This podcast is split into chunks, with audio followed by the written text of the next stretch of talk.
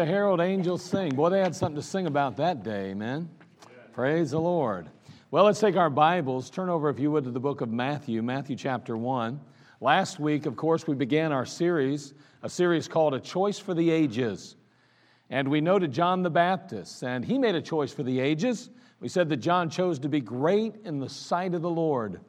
And we pointed out some characteristics and qualities that made John great in the sight of the Lord, and that, well, you and I must possess if we desire to be the same. Uh, We asked uh, some pointed questions. We said, well, will you possess a humble spirit? Will you take a stand for truth and right? Will you make up your mind to be faithful to the end? John made the right choice, even though that choice didn't come without any challenges. It came with a number of challenges. And, this, and, and we just asked, well, will we make that same choice? Well, today or this morning, we want to consider another man who made a choice for the ages, a choice that changed the course of time. And so we look today to Matthew chapter 1, verse 18. The Bible says, Now the birth of Jesus Christ was on this wise. When, as his mother Mary was espoused to Joseph before they came together, she was found with child of the Holy Ghost. Then Joseph, her husband, being a just man, not willing to make her a public example, was minded to put her away privily. But while he thought on these things, behold, the angel of the Lord appeared unto him in a dream, saying, Joseph, thou son of David, fear not to take unto thee Mary thy wife, for that which is conceived in her is of the Holy Ghost. And she shall bring forth a son, and thou shalt call his name Jesus, for he shall save his people from their sins. Now, all this was done that it might be fulfilled, which was spoken of the Lord by the prophet, saying, Behold, a virgin shall be with child, and shall bring forth a son, and they shall call his name Emmanuel, which being interpreted is God with us. Then Joseph, being raised from sleep, did as the angel of the Lord had bidden him, and took unto him his wife, and knew her not till she had brought forth her firstborn son, and he called his name Jesus. Father, we come to you this morning and we ask, Lord, that you would speak to us through your word. We are a needy people and we are grateful for this holiday season. We're especially grateful for Christmas as we recognize and understand that Jesus Christ is the reason for the season, that He came to earth to live a perfect, sinless life, to ultimately pay the penalty for sin by taking our place on Calvary. There He died on our behalf. But thank you for sending your Son, your only begotten Son. Lord, we ask that you'd bless this service now and may our hearts be stirred by your word and your spirit. May we leave here different than when we came. Be glorified, Father, in our lives. And as we celebrate the Christmas season with family and friends, may we not forget the true reason for the season, the Lord Jesus. We'll thank you. We'll praise you in Christ's name. Amen. The book of Matthew opens up by tracing Jesus' genealogy through Joseph's line. And it does that in order to show Jesus' royal right to the Davidic throne. From there, we are introduced now to the birth of Jesus Christ. Uh, we just read about it in verses 18 to 25, but also we also are introduced to a man by the name of Joseph who would become Jesus' earthly father. It must be understood that although Joseph would raise Jesus and he would indeed be his father on earth, he was not truly his father because his true father was that father in heaven. You have mother, the Mary of Jesus, you have Joseph, who in essence was a stepfather to him. But he treated him like his own son, and he, like a dad should, I'm sure, showed no favoritism toward any one of his children. A good dad was Joseph. I'm sure he was a wonderful father. And we're going to see that that's the case because he was also just a wonderful man.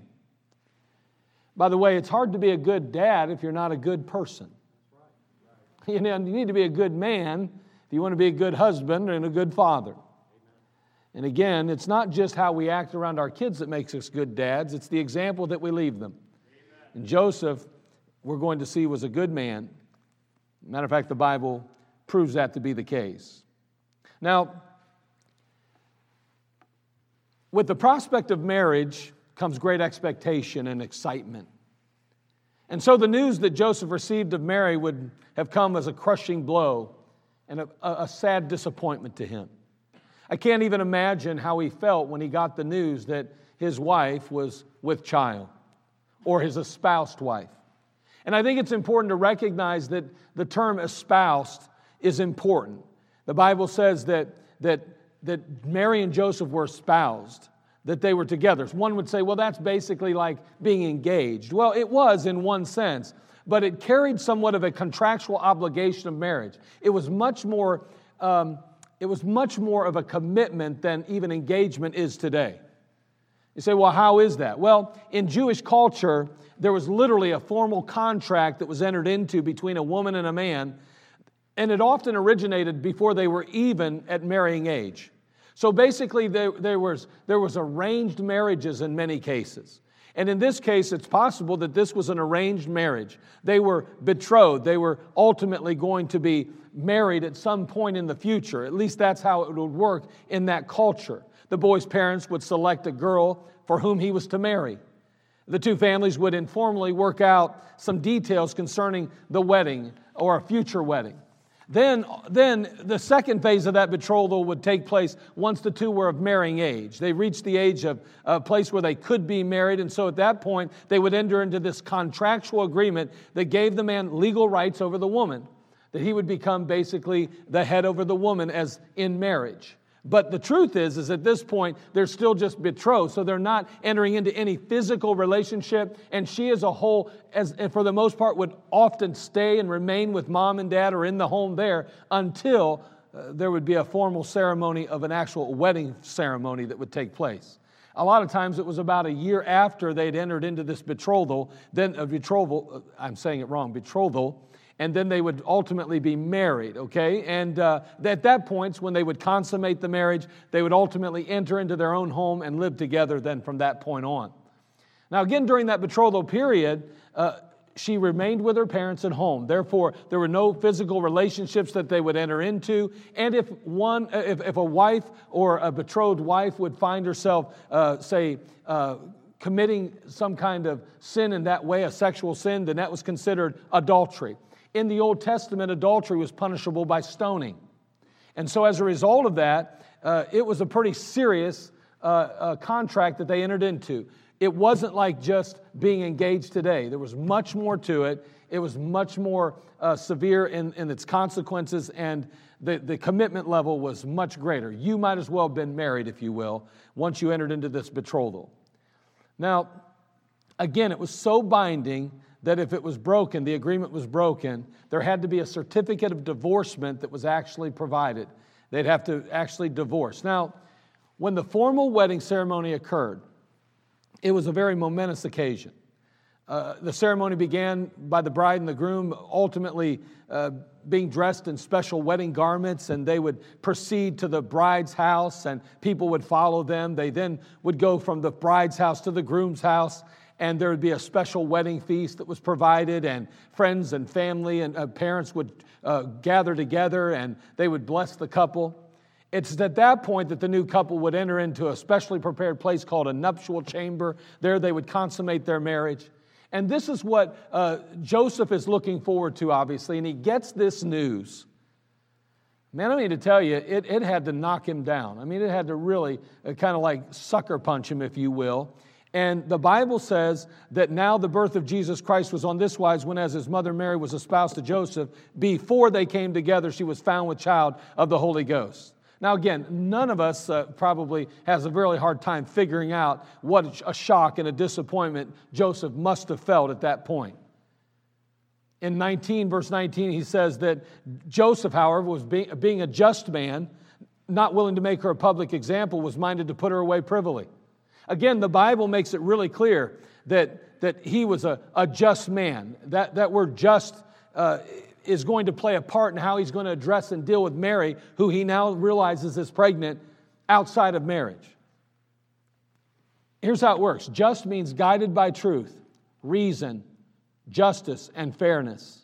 It also, as you look at it in its whole, can mean innocent, blameless, or without guilt. This is Joseph, if you will.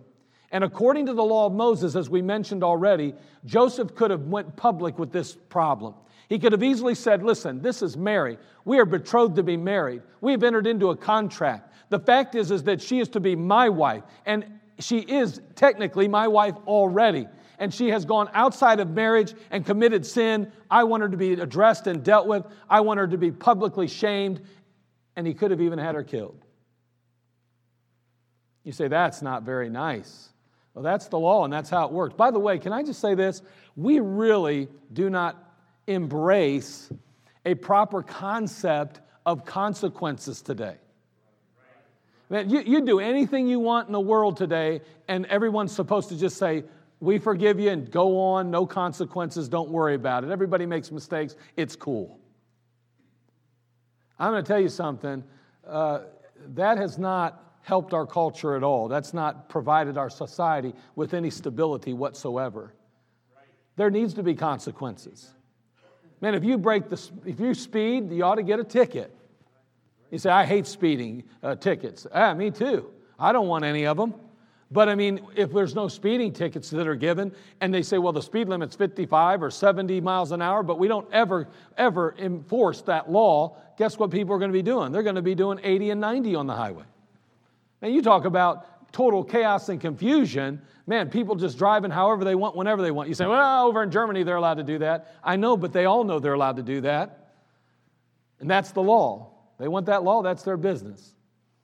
I remember being over there doing about 120 miles an hour on the, uh, uh, the U-Bahn, and man, I'll tell you what, that thing, people are just flying by even at that. That's pretty dangerous business. They didn't have the traffic that we have in America. Let me tell you something, get in New York and try to do 120. It's going to be pretty ugly. I wouldn't want to do that right now with all the construction in Akron. So, nonetheless, we've got a problem here. We've got a just man, though. He doesn't want to do that. He, he, he does not want to put her in that position. He doesn't want to publicly shame her or see her stoned in any way.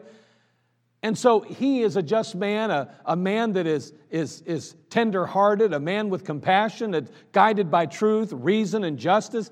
He wants to be as fair as he possibly can be. He's contemplating putting her away privately. Simply having a bill of divorcement and ending this betrothal. He loved Mary, obviously. He still cared for her. And Mary was a very unique and special girl, by the way. I mean, they believe that Mary was anywhere from 14 to 16 when she entered into this betrothal. And the Bible tells us about Mary. It says, And the angel came into unto her and said, Hail, thou that art highly favored. The Lord is with thee. Blessed art thou among women.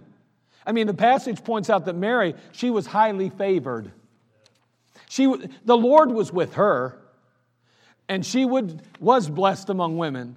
Not just in the sense that she ultimately would bear the Christ child, although that's the main emphasis here, but she was blessed. Joseph had observed Mary's impeccable character. You have to believe over the course of this, this duration that he's been seeing this girl and he's been saying, Wow, there's a reason why I'm going to marry her. There's a reason why I'm going to enter into this marriage. I mean, look at her. I mean, she has a unique relationship with God. She, she's uniquely different from all other women. She is, has this impeccable character. She's an unusual young lady. And boy, I mean, not only that, but God now has chosen her to birth the Messiah and fulfill the messianic prophecies. In Luke chapter 1, the Bible says, The angel said unto her, Fear not, Mary, for thou hast found favor with God. I don't know about you, but if there's one thing I want my wife to have, it's God's favor. I'm glad I'm with a woman I believe that loves the Lord and wants the favor of God in her life. I still remember before I married my wife, I remember, uh, and you don't have to agree with this, I still remember when the, she, and, she and her friend invited my friend and I over to their house one night after a, a, a, a church meeting. We went over there, and I still remember the two of them going upstairs to talk about us, I'm sure. I remember going through every cupboard. I remember opening up refrigerator. I remember going through all our videos. You say, You're not allowed to do that. I did. You know why? I didn't want to waste my time with somebody that didn't love the Lord. I made up my mind. I know what it's like out in the world and I know what's out there, but I knew what I wanted and I didn't want what was out there. I wanted something different, unique, and, and special. I wanted somebody that loved God and wanted to, the favor of the Lord more than she wanted me or anyone or anything else in the world. Let me tell you something. You find that gentleman, you will find a treasure. And can I tell you that Joseph had found a treasure? Mary was unique. She was so special. She was so different. She was beyond anything that he had probably seen around the neighborhood or out in the community. And man, I mean to tell you, Mary was special. She was humble. It's interesting in Luke chapter 1, verse 38, the Bible says, And Mary said, Behold, the handmaid of the Lord. I didn't, I didn't check her credit score, by the way, folks. Just so you know, okay? The finances weren't the big thing, okay? so I didn't get on a laptop or computer. By the way, they didn't have those then. So, nonetheless,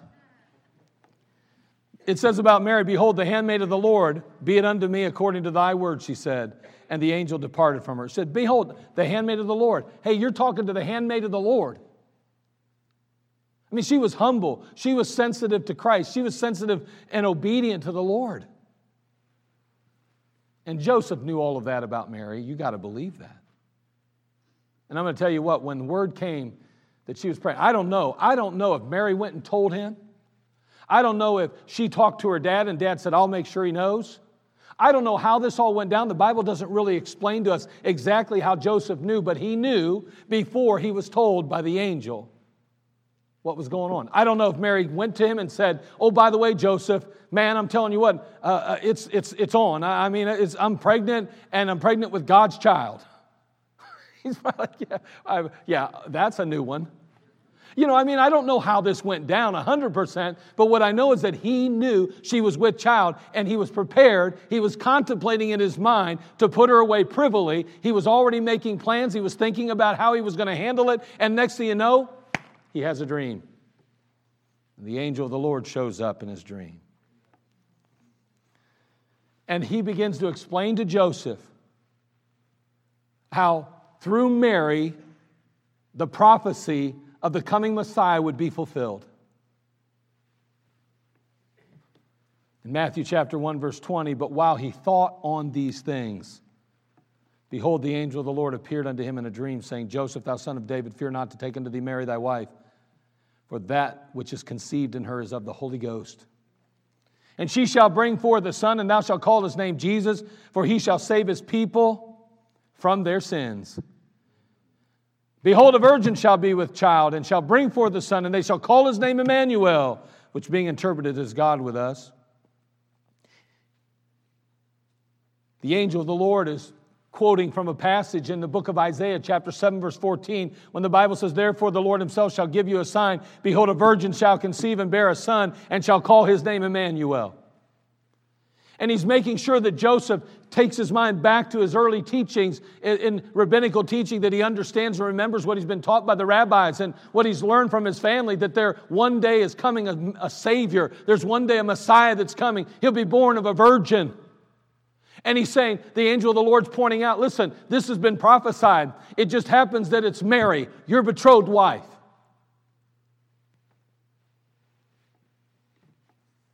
Wow, what a bombshell, right? I mean, a virgin birth. Mary, the mother of God. Me, the earthly father of the Messiah. I don't know about you, but it, I think Joseph probably was a little overwhelmed. All of this in a moment.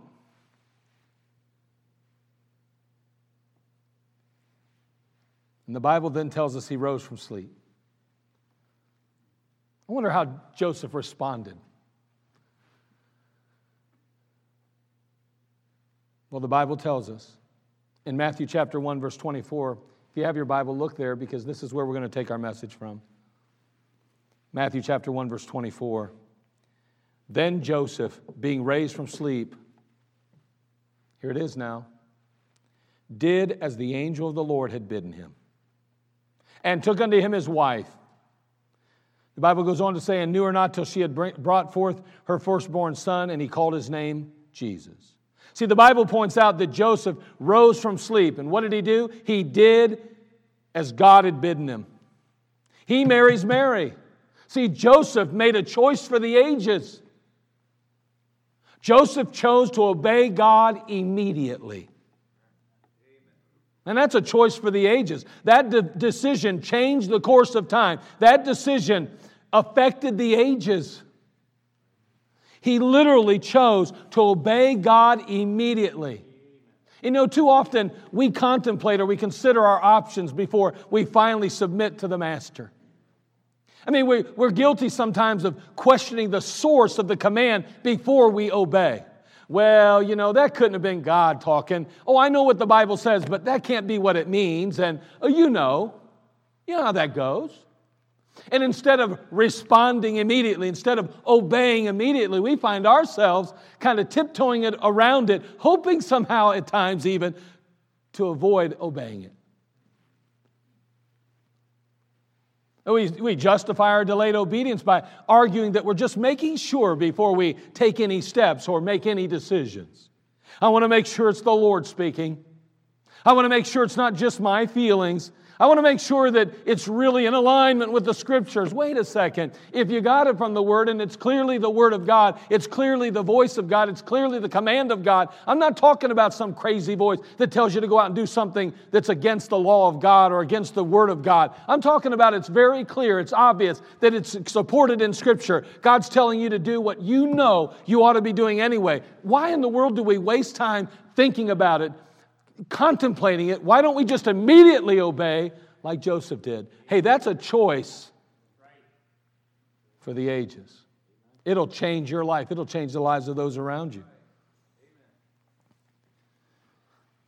Joseph had heard from God, and that's all he needed. He simply chose to obey.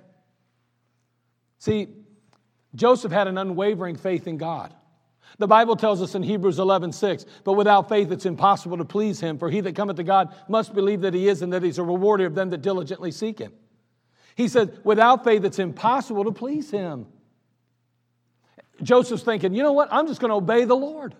I know what he's saying, and it sounds crazy. It seems impossible. It's off the charts, man. I mean, this is outrageously unique. I've never heard of anything like this ever. Man, I've talked to the rabbis and I've talked to the men of God around here. Nobody's ever said their wives had this happen. Of course not. But he said, you know what? If that's what God's telling me to do, I'm going to do exactly what God said. I'm not going to question it. I'm not going to take any time to figure it out. I'm not going to contemplate whether or not I'm going to obey or not. I'm just going to immediately obey God. Because he had an unwavering faith in God. He had an unwavering faith in God's word. Man, when he heard it spoken, he obeyed it. In Psalm 119, verse 160, thy word is true from the beginning, and every one of thy righteous judgments endureth forever. How many of these commands that God has given us do we simply say, well, let me think about it? Let me give some consideration to it. Let me consider how it's going to affect my life and the lives of those around me. I know I ought to obey God and I probably should do what the Bible says, but let's, before we get crazy about this, let's think about it. Now, none of us have ever done that. Right? Joseph, however, that wasn't Joseph. Man, I mean, he had an unwavering faith in God. He had an unwavering faith in God's word. And he said, You know what? I'm going to make a choice for the ages. My choice is this whatever God tells me to do, I'm going to do it immediately. Whatever God gives me, I'm going to do it without question. I'm going to do it right now. That'll change your life. That'll change the lives of those around you. And certainly it did in Joseph's life. Today, we feel the impact of that decision. We celebrate Christmas because there was a man of God who was willing to obey God immediately. Joseph had an unwavering faith in God's goodness. In Psalm 52, verse 1, why boastest thou thyself in mischief, O mighty man? He says, The goodness of God endureth continually. Why boastest thou thyself in mischief, O mighty man? Oh, you might be strong and you, you have the outward exterior of somebody that's in control and has it all figured out. But my friend, why in the world do you dabble in, in, in mischief? Why do you boast about it? Why do you talk about how you disobey God even? Why is that a big deal? Why don't, listen, the goodness of God endureth continually. The only reason why you're still standing and you still have breath in your lungs is because God is merciful and God is good. You ought to recognize the goodness of God and do what God says. That's what he's saying to him. And Joseph's like, man, I know God is good. And can I tell you, there's no doubt that there were some obstacles, as we're going to see. But he made a choice for the ages. Joseph chose to obey God immediately. And the passage reveals something about an obedience that changes the course of time and affects the ages. Here it is one, he obeyed no matter what others thought. He didn't care what others were going to think. He just knew God told me, I'm going to obey God. And can I tell you, I'm sure there were people that were probably like, that dude is nuts. He's out of his mind. I'd have kicked her right to the curb. Not Joseph. He didn't care what anybody else thought. He was obeying God no matter what. He'd made up his mind, I'm going to immediately obey him. He obeyed God rather than his own feelings. I don't know about you, but you've spent some time trying to prepare for a wedding, and you, you've got this picture and image of a girl who you think is to be, honestly, she is number one in your mind, in your eye, uh, mind's eye, and all of a sudden you get news like that, man, it's going to shake you to your core, to your very being. And I'm going to tell you, it'd have been easy for him to say, man, I can't believe her. I know, I know I still love her, and there's something in me that still sees her as, as, as a person that I, I, I got to know, but I obviously don't know her the way I thought I did. Man, I can't believe she's pregnant. I can't believe that she went out and did that against me. I mean, his heart would have been broken. He would have been probably angry. He'd have been upset because you know how guys deal with hurt, they just get mad. Joseph was a just man, he was just. And Joseph started thinking, man, but this just doesn't seem like Mary to me. What's going on? When that angel speaks up, I'm sure there was probably something about it that he went, you know what? That has, there, there's got to be something to this. But then again, I mean, this is going to look bad. This is going to be, this is going to be bad. And I'll tell you what, his feelings may have even tempted him, it could have tempted him to say, I, don't want all this mess. I don't want to deal with all that. But you know what? He didn't care about his, he, he didn't follow his feelings, he followed the Word of God. And you know what? There's going to be times when God's going to tell you to do some things, and it's going to be tempting for you to say, Yeah, but I, I don't know, man. It's going to create a lot of problems. It's going to be difficult. Man, I just don't feel like this is going to be in the best interest of me and my family, and I just don't, you need to be careful, boy. If you want to make the choice for the ages, you got to obey immediately. That's what he did. You know, he obeyed no matter what others thought. He obeyed God rather than his feelings. He obeyed based upon the word of God. He said, Man, this is what God said. And if God said it, that settles it. I don't need to, to question. I, I, you know, that, that bumper sticker years ago, God said it, I believe it, that settles it. Doesn't matter whether we believe it. If God said it, that settles it. And man, Joseph was of that persuasion. He said, Man, I heard from God. I know what God said and what God wants. He told me to marry her. Don't be afraid to marry her. You just do what I'm telling you. And he said, I got up out of sleep, and the first thing I did was, Hey, Mary, it's on. He obeyed completely, too. It's interesting that whenever Jesus was born, what did he name him? Jesus. Why? Because that's what he was told to do to the very detail, the last detail. Joseph is saying, you know what? It hasn't been an easy ride. There's been some ups and downs along the way. And man, I mean, for months now, we've heard a few things. There might have been a few people that possibly heard about this that think, wait a second, they're a little ahead of schedule. I think they just they just tied the knot. I mean, it's going to be a rough one. I mean, here she is getting pregnant already, and I, I don't know what the time frame was. I don't know what all the, the obstacles were that he faced. But I, what I can tell you is this: no matter what, he was going to obey. He's going to get the job done. He didn't care what anybody thought. He didn't care how he felt. He, all he cared about was what God's word said. And he said, You know what? I'm going to obey completely. You know what, Lord? I'm going to still call him Jesus because that's what you told me to do. I don't care how things have turned out. I don't care what's going on. I still believe you're awesome. I love you and I'm going to obey you. He made a choice for the ages. Let me ask you do you want to make the same choice that Joseph made? I mean, what about you and I this morning? I mean, Joseph had an unwavering faith in God. Unwavering. You'll never make that kind of choice for the ages. You'll never make up your mind to obey God immediately if you don't have an unwavering faith in Him. If you, if you don't have an unwavering faith in, the, in God's Word, you'll never make that decision. You'll forever read through the scriptures, and when it says, Thus saith the Lord, and when it tells you in principle this is how you ought to act and respond, you'll say, Well, I don't know. I'm just not convinced. What do you mean you're not convinced? How much convincing do we need? Let's face it, in this room today, most of us know what right is and what wrong is. There's a lot of things that we already know we should be doing that we don't do. There's things that we don't do that we know we should do.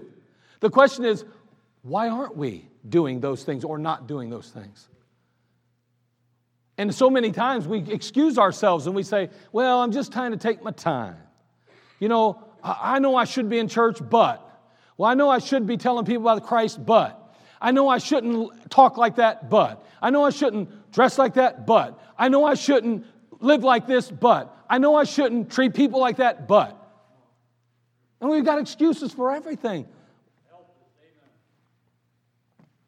But Joseph, he made a choice for the ages. He said, You know what? I'm just going to obey God immediately. And that transformed and changed his life, his family, and all those around him. And it affected you and I to this day.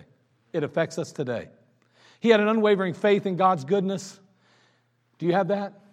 Do you believe that no matter how it's going to turn out? And boy, Joseph could have said, This isn't cool at all. This is going to really bring scandal.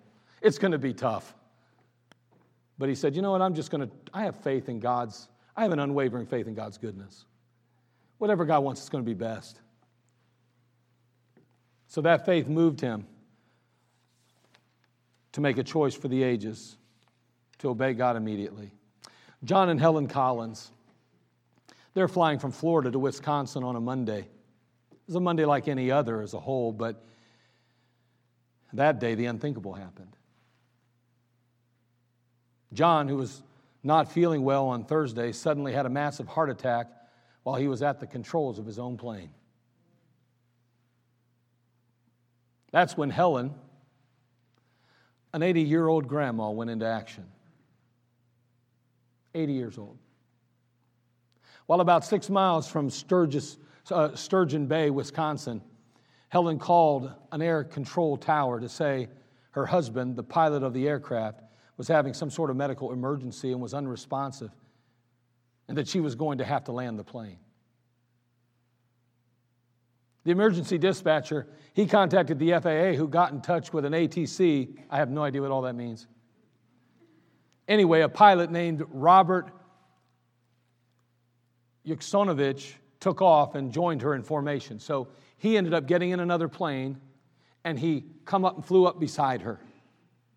So he's flying and she's flying. He's kind of her wingman now.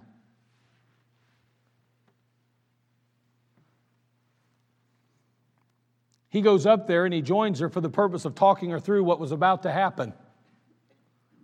Helen would be glued to the radio as she received commands from the experienced pilot.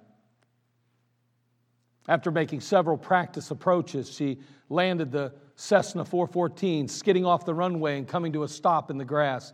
She broke the nose of the, uh, the, nose, the nose gear off when she landed. Although her husband was pronounced dead on the scene, Helen survived with only minor injuries. How could an 80 year old woman land a plane while only sustaining minor injuries? How in the world is that possible? I'll tell you how. She meticulously followed the commands given by the pilot directing her. I mean, meticulously did exactly what she was told by this pilot, this experienced pilot. See, Helen obeyed no matter what others thought. Didn't matter what anybody would think. Well, you know, here's what he told me. I'm, I'm going to do it. The command, she, she obeyed the command rather than her own feelings at times. I mean, she, she based her obedience on the commands of that pilot. Whatever he said, that's all she needed to hear. And she did it completely. She just kept her ear on the command of that pilot. And can I tell you today in heaven, we are following the great pilot, the celestial pilot, the Lord Jesus Christ. And if you allow him to pilot your life, he'll land you safely every time. And can I tell you, in, um, in America and in our lives, in our homes, our families, when we allow someone or something other than God to pilot us and we're listening to ourselves or others, my friend, you are in desperate fear of crashing. But I'm telling you, not if you're listening to the pilot, God, the divine pilot. Not if you're allowing Him to steer you and command you and ultimately give you every directive so that you can land safely, and you will. It doesn't mean hard times won't come. It doesn't mean difficulties won't show their ugly head. But what it means is that He's going to land you safely. Oh, you'll have some bumps and bruises along the way, and you might even damage a little bit of landing gear from time to time. But my friend, let me tell you something. That'll only be because we're still just mere flesh, and we're just humans. And as, must, as best as we try to obey the Lord, we're still going to make mistakes from time to time. But my friend, let me tell you, the pilot knows what He's doing, and you've got to listen to Him. And if you'll do that, and you'll make that kind of choice for the ages, to immediately obey God. It'll change your life and it'll change your family. It'll change your world. And like Joseph, it changed history. A choice for the ages. Simply obeying God immediately. What's God been telling you lately? What's He been speaking to you about? You know, we make this all so complicated, isn't, don't we? Well, I don't know what God's been saying. You do. And if you don't, you ain't been listening. I mean, if you literally are looking to, to obey God, you're listening for His voice, you'll hear Him speak, and His word will speak to you. By the way, when He speaks, you don't ever have to worry about it not lining up with the Word of God, because if it doesn't, it wasn't Him you're listening to. These people out there running around, God told me to kill people. You're out of your mind. He didn't tell you to do that. You're not going to prove that out of that word. But what is he telling you to do? Maybe you're having some problems in your marriage today. Have you thought to go to him and say, Lord, just tell me what to do? There's nothing I won't do. I'm going to make a choice for the ages today. And Lord, whatever you tell me to do, whatever you reveal to me out of Scripture, I will obey immediately. I'm going to seek godly counsel and find out what God, what you have for me and what you want for me, and I'm going to do whatever you tell me to do immediately. You got some problems in your finances, and you're like, man, I don't know what's going on. I don't know where we're headed. Uh, why don't we just do what God tells us? Let's seek out the voice of God. Let's seek out the Word of God. And let's say, let's just do things His way. Boy, the world has a way of handling finances today. It's called a credit card. Let me tell you something. Most, most people can't handle credit cards. You'd be better off to cut them up, be done with them. We're going into debt in America. People are so in debt. Oh, I know right now the interest rates on houses are so low. It's such a wonderful thing. Be careful before you buy a house. Make sure that you can afford it. Think about if someone loses a job. Think about if someone gets hurt and has to go on Social Security. You better start thinking about the debt that we're accumulating, and then we wonder why we find ourselves in a big mess. I've got $5,000 for Christmas this year on my credit card. Why in the world would you go into debt for Christmas that lasts for just a day, and you'll spend months trying to clean up that mess? Well, I don't want people to think I'm poor. You are. So just don't act like you're anything but poor. Just say, I ain't got no money to buy you a gift. I'm going to show you all kind of love. And here's my handwritten note. Thank you. I love you. Happy Merry Christmas and have a wonderful new year. Give them a $5 gift card to Taco Bell. That dollar menu goes a long ways on five bucks. That's two meals. We got to start saying, you know what? I'm going to make a decision. I'm going to make a choice for the ages. I'm going to obey God immediately. Joseph made a choice for the ages. You know what the greatest choice you ever make? The one that'll affect the ages more than any other decision? You know where I'm going, don't you? The Bible says, For God so loved the world that he gave his only begotten Son, that whosoever believeth in him should not perish, but have everlasting life. Why do we celebrate Christmas? Because of the Savior, Jesus Christ. How many people will attend a church service this year across the United States this week, next week, or possibly even on Christmas night at 12 o'clock or Christmas Eve at 12 o'clock. And they'll enter and leave the exact same way they came lost without Jesus. Oh, they believe in God, but they've never understood that Jesus Christ is still the only way, the truth, and the life. He says, Neither is there salvation in any other, for there's none other name under heaven given among men whereby we must be saved. Christ is the answer. Not only is He the reason for the season, not only is He the reason we gather for Christmas and we make a big deal of it, but He's the only way that we can escape the penalty of sin. There's only two places that mankind will spend eternity doesn't matter what society says, it doesn't matter what the culture has deemed truth, because there is nothing that is truth that isn't in that book. Two places, and there's only two. You and I will either spend our eternity in heaven or in hell. That is as simple as it gets. And the real issue is how do I get there then? Because let me tell you, the Bible says, For God so loved the world that he gave his only begotten Son, that whosoever believeth in him should not perish, but have everlasting life. For God sent not his Son into the world to condemn the world, but that the world through him might be saved. He that believeth on the Son hath life. He that believeth not the Son of God hath not life. And the wrath of God abideth on him. And this is the condemnation that men love darkness rather than light because their deeds are evil. He that believeth not is condemned. But he that, he that believeth is not condemned, but he that believeth not is condemned already, because he believeth not in the name of the only begotten Son of God. I quoted, quoted the wrong scripture, okay? Start acting justly and forgive me, please. Can you imagine that we're born condemned in our sin already? Isn't that sad? People, why in the world do why in the world do people act the way they do? Why do so many people do bad things? Because we're sinners at the root. And we're already condemned before a holy, righteous God. The only way we escape the penalty of that sin is through Jesus, who was the perfect sacrifice that was given to us 2,000 years ago and hung on Calvary and paid for that sin by shedding his own perfect blood and breaking his body. Man, we are so fortunate, so blessed to live in this time that we live in to simply call upon the name of the Lord and we shall be saved. The Bible says God's not willing that any should perish, but that all should come to repentance.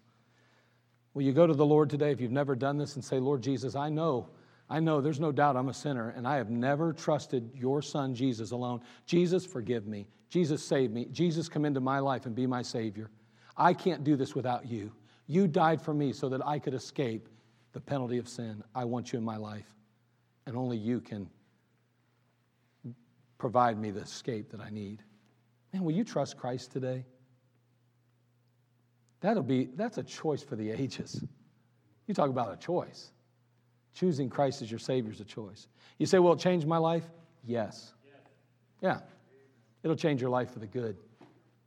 And if it doesn't change your life, then you ought to start looking into whether or not your life has ever been changed by Him. Hey, I'm not going to question your salvation, but you ought to be. How in the world can someone so big move into our life and it not affect us?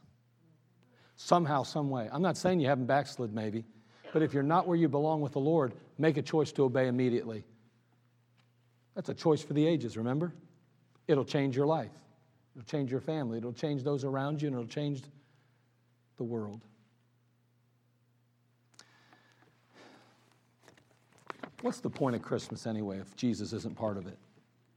Just giving presents? Is that really what it's about? What a joke. So expensive. Gifts keep getting more expensive all the time. I love giving gifts out, but you got to have money to do that. How much money do you got? You know what we think in America? The more money we have, the more joy we'll have. But you know what we're finding? Money doesn't equal joy.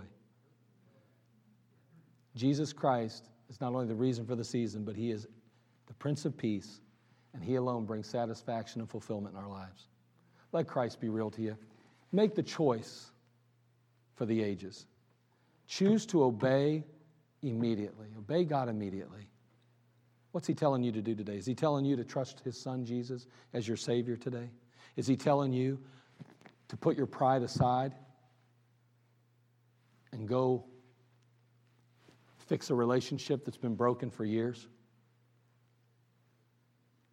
Is he telling you to die to self and get rid of some things in your life that aren't drawing you closer to Him? Is He telling you to include some things in your life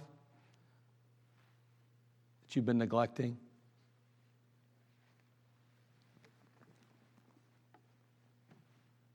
Choice for the ages. Obey God immediately. You'll never regret it. Father, we come to you. We thank you for this time together. We ask, Lord, that you'd bless us. We think about Helen, that 80 year old woman who's landing a plane because she's following the explicit, detailed plans of the pilot. Lord, help us to be quick to obey you, quick to follow your commands, to do it immediately. Lord, I pray, Father, that you would be glorified in our lives. And Lord, there might be somebody here that doesn't even know for sure if they died, they'd go to heaven. They've never settled that. Holy Spirit of God, convict them so greatly that they can't help but come and trust you and receive you. May they literally feel the flames of hell licking their heels and know that, Father, without you, they have no hope of everlasting life and that they will spend an eternity separated from God in a place called the lake of fire. God of heaven, be with us, Lord. Help us. We desperately need you today. We love you. In Christ's name we pray. Amen. Let's all stand to our feet, every head bowed, every eye closed.